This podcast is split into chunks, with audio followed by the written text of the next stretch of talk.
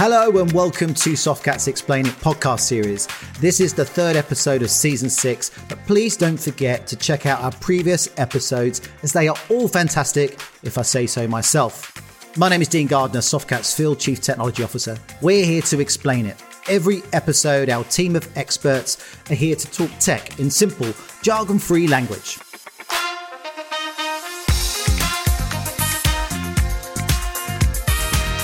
So the key is in the title, and on that note, I will introduce today's topic Breach for Impacts. This episode will cover the almost inevitable situation that your organization will be hit by an asteroid, or in other words, a security breach. But how can you survive Armageddon if Ben Affleck and Bruce Willis are not available? Well, in the wise words of Aerosmith, you don't want to miss a thing, and our experts are on a mission to guide you through the murky black hole of being breached. To share insights, I'm joined by two brilliant guests Softcat's very own security octonaut, Kieron Newsham, and Ian McShane, fresh from his appearance in John Wick 4. Sorry, wrong Ian. This is Ian McShane, who is even more impressive from our amazing friends at Arctic Wolf. Although Arctic Wolf sounds like it should be in John Wick 4. I it think, should be. Personally. Yeah, it sounds like a superhero yeah. name for sure.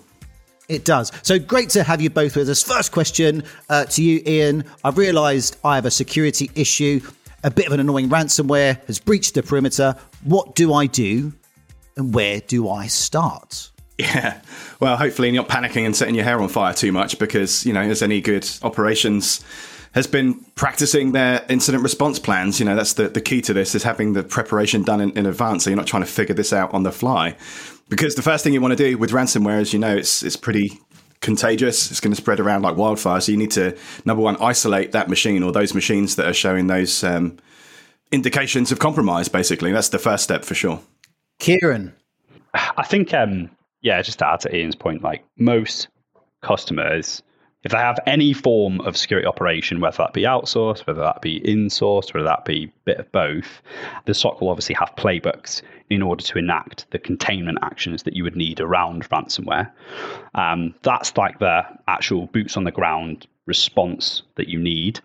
If it's breach your containment that you normally would do within the SOC, then traditionally you would escalate to digital forensics and incident response or, or level four, as we commonly know them as and it's at that point it's obviously a serious incident. I think the thing that the majority of organizations miss or don't test is those things are normally tested relatively well depending on the type of customer you know we're talking about. What isn't tested or even considered even in the largest and most mature customers that i see is the more geopolitical or organizational wide processes that need to be initiated for something such as ransomware.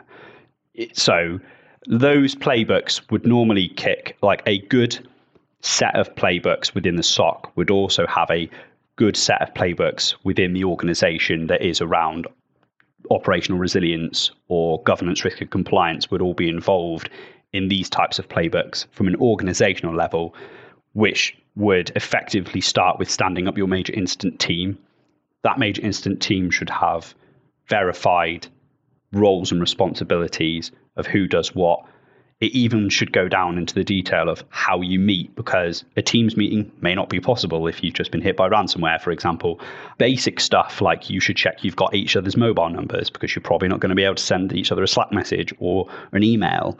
All of those things should culminate in types of questions the organization should be answering or asking, like, do we pay ransom? If we do pay ransom, how do we pay the ransom? You wouldn't send your mum to do a drug deal just like you wouldn't just have the CEO, you wouldn't have the CEO negotiating a ransom, would you? These types of things need to be considered, and even some of those things that I've mentioned there, you could probably go quite a lot of detail into each of those little points.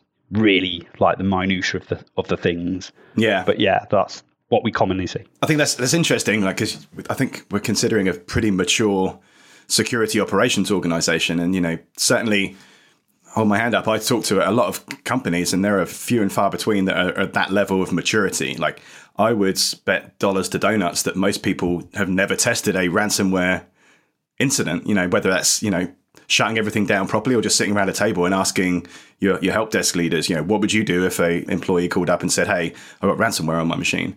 I think if you dial it back to the real basics, like it's, it's great to have the security operations and tier four and escalation paths and, you know, incident response on retainer and folks to do the, the ransomware negotiations with you. But eight, nine times out of 10, most people would be like, I have no clue what to do right now. So, is it safe to say that it's a reactive model? And Kieron, I know you speak about a lot of how to set things up, you know, configure your business to be able to be ready. Do you think that people are still not there? They're not they're not taking it as seriously as they should and they're responding to an action, something that's already happened, and then they're starting to invest and set their organizations up to be more effective? Are they waiting for it as opposed to being proactive? Yeah, I would say in the whole four out of five organizations probably will be. I think the scenario that I just described, where ideally you would have these things and you would put these processes in place and you would have these people enacting those processes, like Ian says, that's going to be very mature organizations. And even then, they don't get it right and they probably don't test as much as they should do. And they're probably not as proactive as they want to be yet. I think the majority of organizations, if they don't even have that, they're definitely not going to be proactive. It is quite hard to be proactive I think in the last probably decade, we've gone from thinking we could prevent everything and having traditional controls on the edge of our networks like firewalls and then having antivirus on endpoints thinking yeah we're good. We've invested in all this technology to the point where we kept getting breached, and then we thought, okay, maybe we should we should find some sort of technology and people to use that that can detect and then respond to things that we miss with our traditional controls. And then we kept getting breached still, and realized actually we'd burnt a hell of a load of people out um, that worked in our operations teams. And to that point, in probably most recently in the last three, four, five years, we've we've settled on the point that okay, it's a question of when, not if.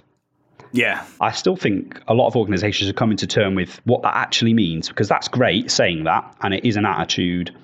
It's a, a culture to go assume breach, assume breach posture, right? That's what we call it. Mm-hmm. That's fantastic. But what does that actually mean? I think most organizations have struggled to translate that into I need plans for resiliency, not just around availability, not just around confidentiality, not just around integrity, not just around business impact. I need to understand what the cyber lens is on the operational impact of, of incident. And that's quite hard to do from mm-hmm. many aspects. You know, a lot of customers are not in a place where they can just do that. You can't just turn it on. There's quite a lot that needs to be considered. You need to hire the right leadership. You need the right influence with the right expertise at the right levels in order to go and convince the majority of organizations which are not cybersecurity companies that this is something they need to be invested in. Yeah, that's exactly right. I think I think as an industry, cybersecurity has done a great job at selling things, tools, services, products. But I think even even now we do a as an industry, not we we three, uh, as an industry, I think we do a pretty poor job of communicating the risk to the business or the value to the business for for security. Now we're getting better at it, um, for sure, and helping your business, helping your organization understand that you know, there's two sides to the coin, right? Number one is you're trying to reduce the risk of something happening. Like you said, Kieron, like it's impossible to be 100% breach proof. 100% breach proof does not exist. So you want to address like the risk, but then you also want to plan for the the impact, right? Which is the the classic MBA, like what does risk mean calculation? It's, you know, the possibility of, a, of an incident and then the impact of that incident coming out. So if you look at it from those two lenses, you know, it's not really about stopping everything. It's about making sure when something bad happens, you know, you're in the best hands possible. Mm. So how do you get on the front foot? You mentioned a few things there. You know, if you were starting a business from scratch, how do you get on the front foot? Would you start with building a business around the thing you do?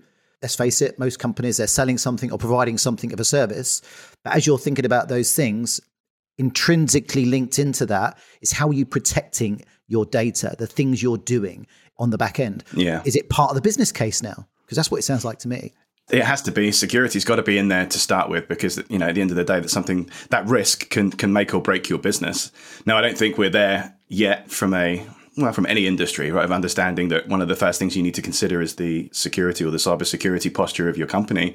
But what I have seen change over the, I guess, last 15, 20 years is just a better way or a better line of thinking around using external help. Like if I think back 15, 20 years, if you outsource something, basically outsource was a dirty word. Offshoring was an indication of, you know, focusing on saving money as opposed to doing anything um, interesting.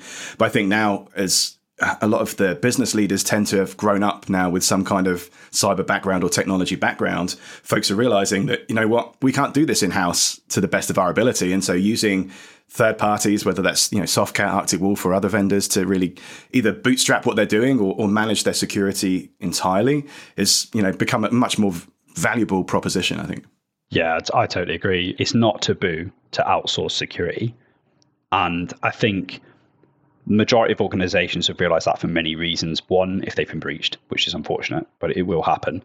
Um, and two, if they've seen value from outsourced services. And then the last one is probably because they're acutely aware of the talent shortage and how hard it is to hire and retain, most importantly, that retention piece Yeah. within security and especially security operations.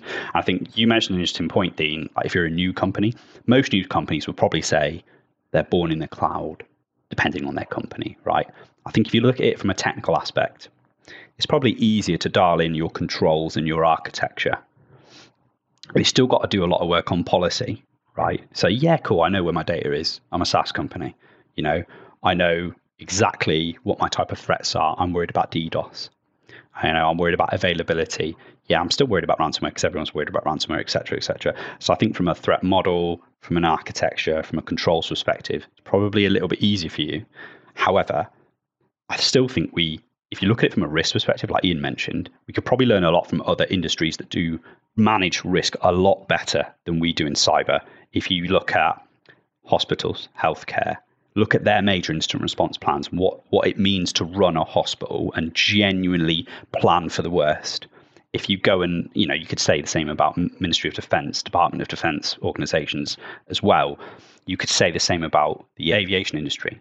If they managed risk like we do in cyber for the majority of organizations at the moment, just airplanes are just dropping the sky you know, I think we do have a lot to learn about that. I think we've had this weird, incessant urge in cybersecurity to go and eradicate risk. Well, you can't eradicate risk. We have to live with risk, right? It's simple analogies. We haven't eradicated risks when we drive our cars on road safety, but we have put loads of measures to manage that risk. And that's the most important thing. We have to manage that risk. Yep. And and that is probably by definition what we would say is resilience in the cyber word. We are resilient because we can manage risk effectively in these areas, just like you do in your car with your seatbelt, with airbags, with ABS. We're happy with managing risk to acceptable levels in other areas of our of our lives and mm-hmm. in other industries, but for some reason in cyber we were obsessed with eradicating it because we don't think it should be there, which is untrue. Yeah, I'd, I'd, even take it a bit further. Is that most people are focused on perfection, and mm. you end up with that classic phrase of letting the, the you know perfection be the enemy of, of good enough.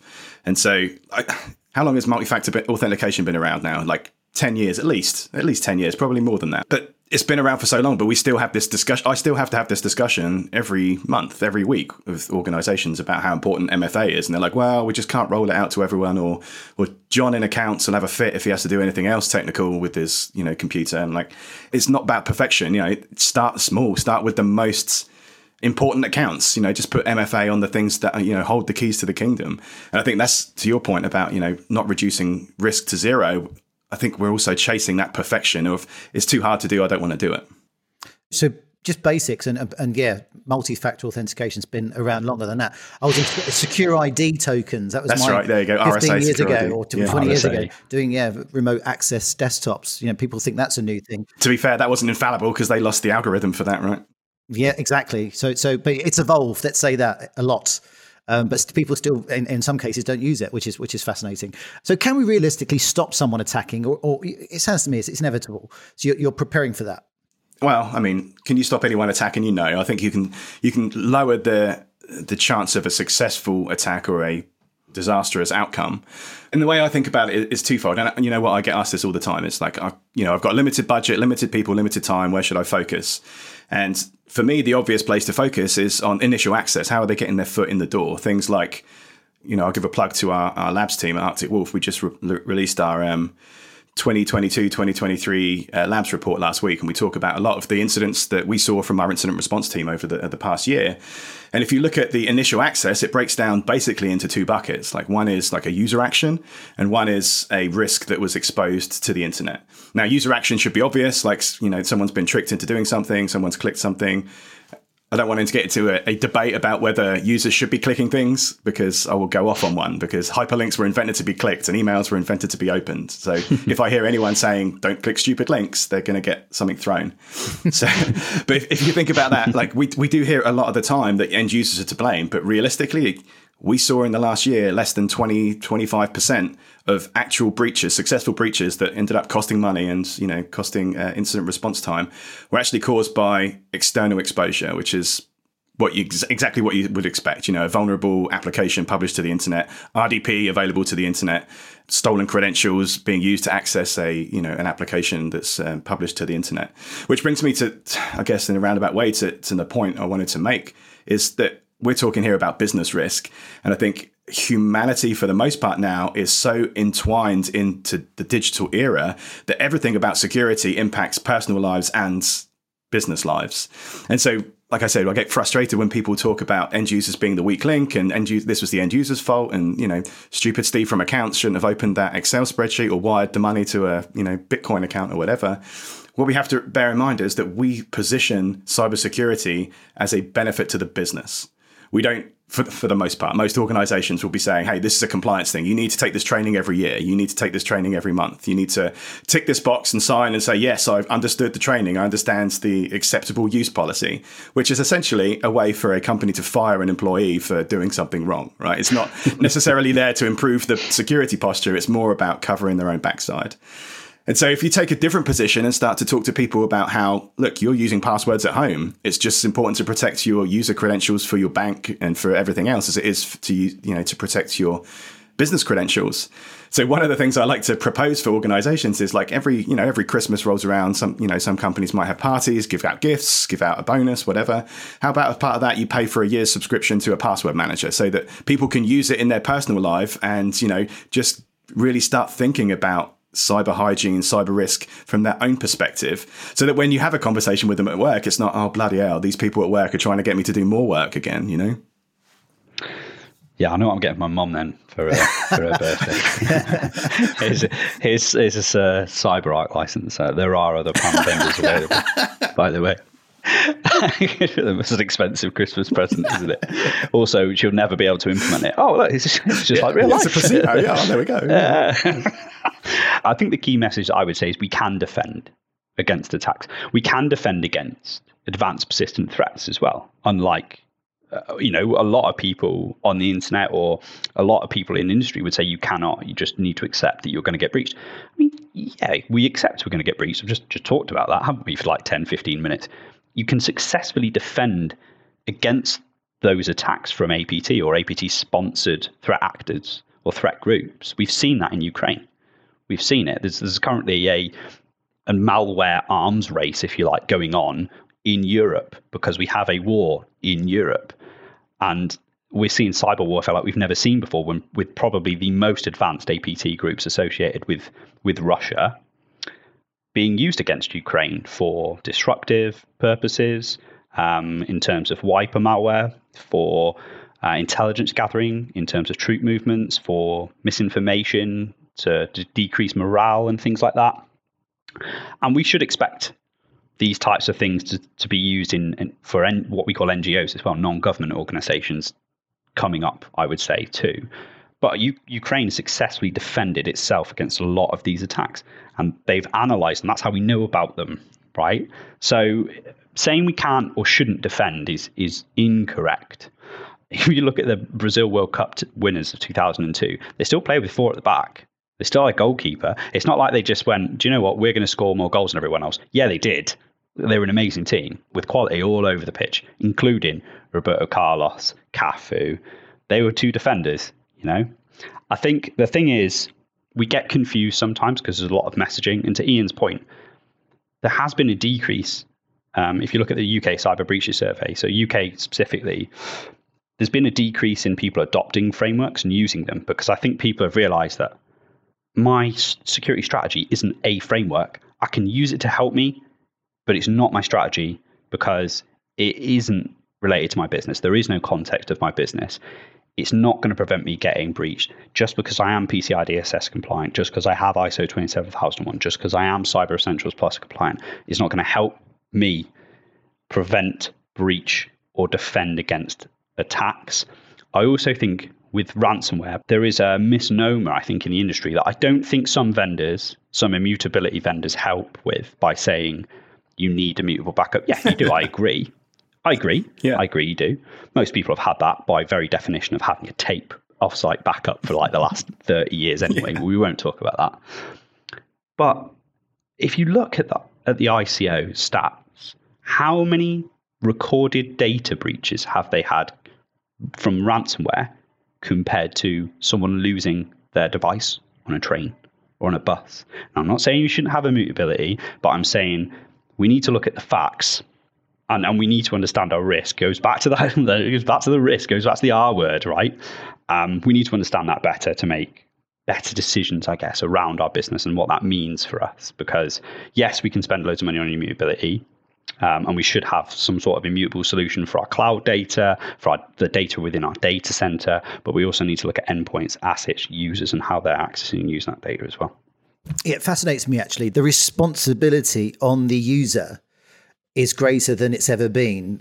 You mentioned it earlier, and, and, we did an episode. The last episode was around you know data and data usage, and that you are expecting your internal IT teams to take ownership. But fundamentally, the crossover has already happened. Our home life and our work life in terms of data security, they're in, they're linked. They're just you know you have to become uh, educated at a higher level from a user perspective, just because of how we use technology at home, and it translates into how we do things. Certainly in in businesses. Whereas in the past, I think it was always IT. It's an IT problem.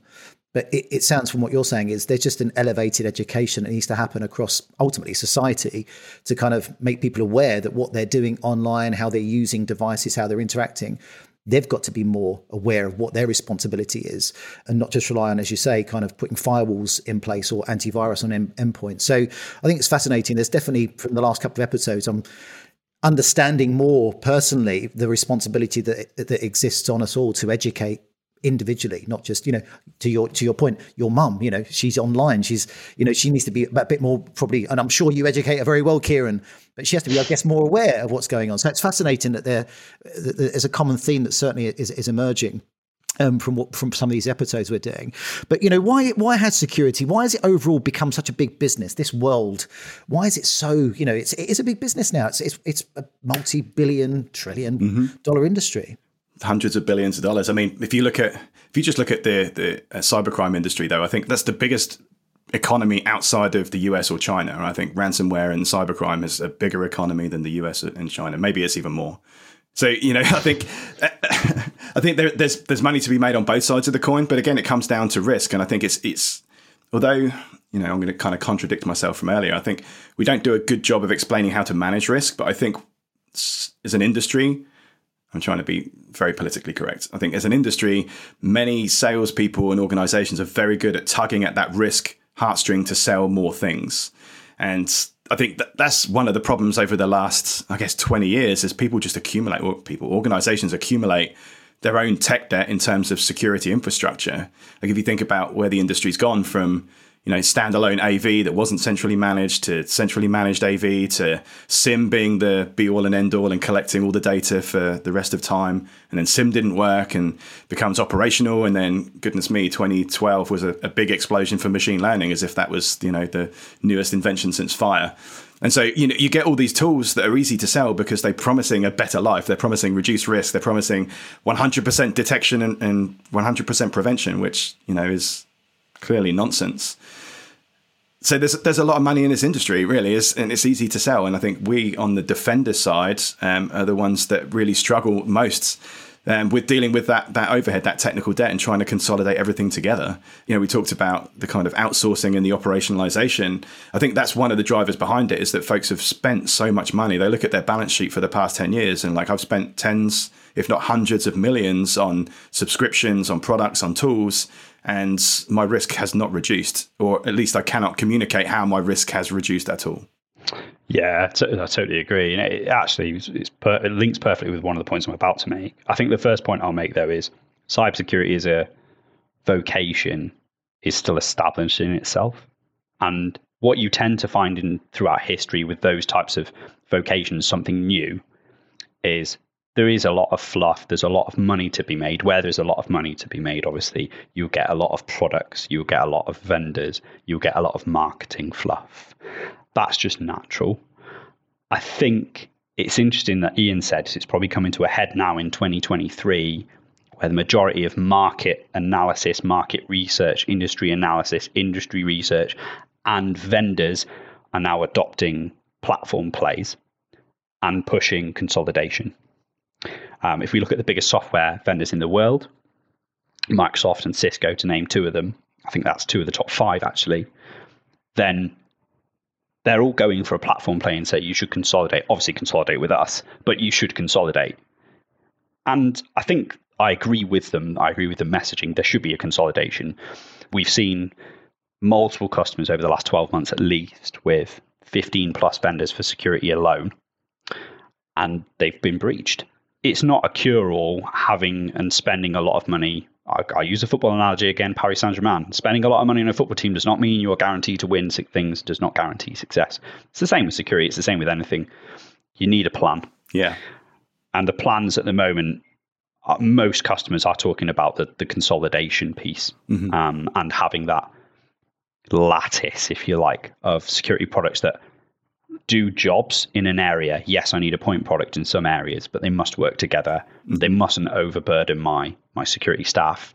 I must be able to consume them easily if I outsourced a portion of that operationally.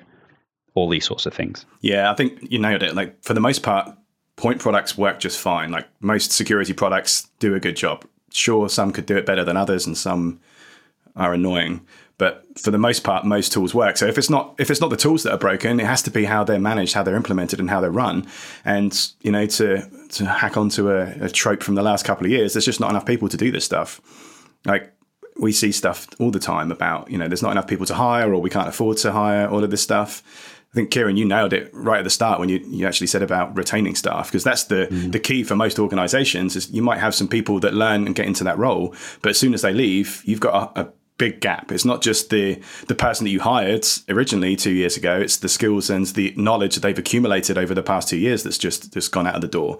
And it's really hard to to backfill for that kind of knowledge. When people talk to me about the skill shortage, you know, I look at some of the, the job postings and it's, you know, hey, we're looking to replace this rock star unicorn person that's just left.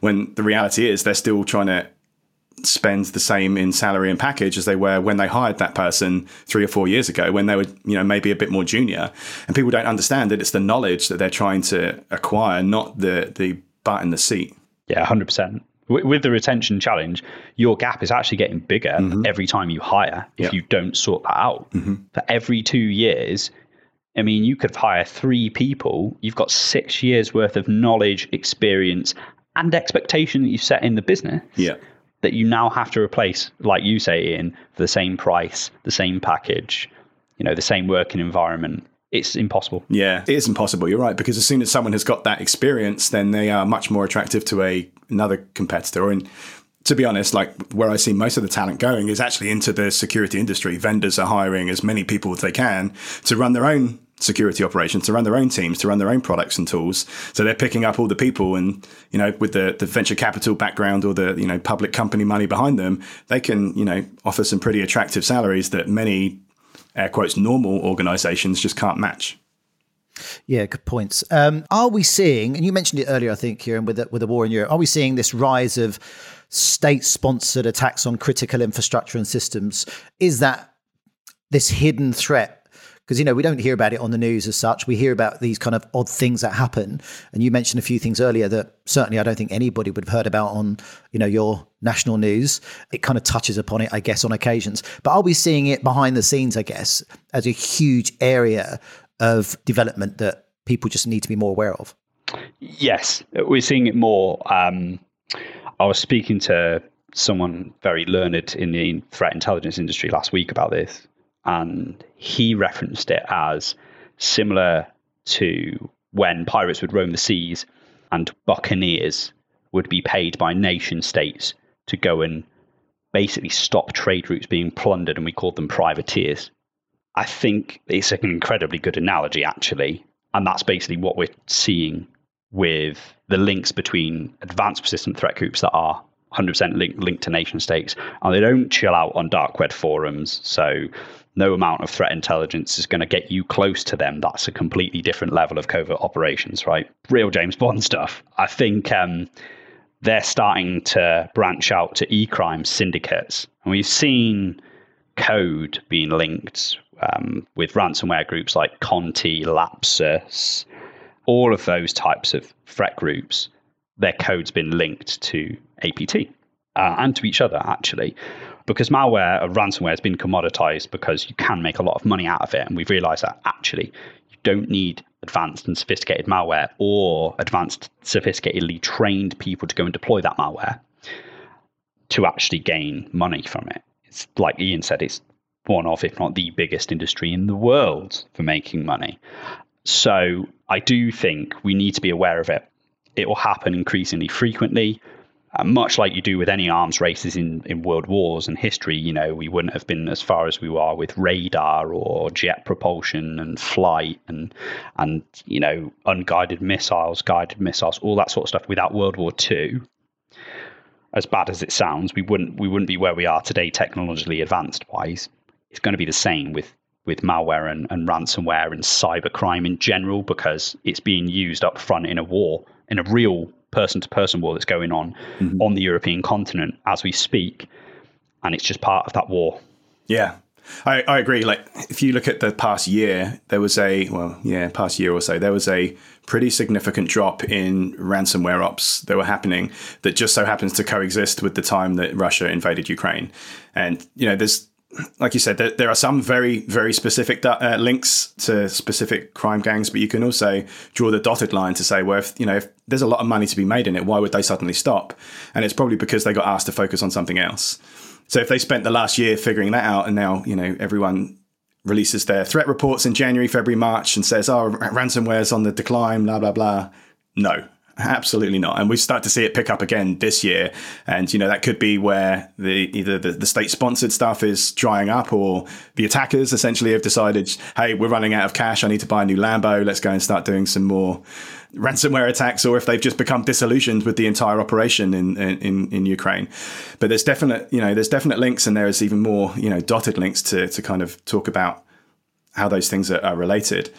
I ebb on the side of disagreeing that people need to pay attention to a lot of the state sponsored stuff or the critical infrastructure stuff because what I don't want to see is organizations get distracted and say, well, you know what, I'm not critical infrastructure, so they're not going to attack me.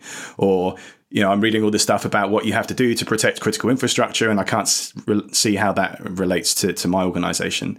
Because again, you know, if you read the, the threat reports for the past year, you know, vendors announcing that ransomware is in decline, doesn't make much difference if Steve's business. I keep saying the word Steve, the name Steve. I don't know why.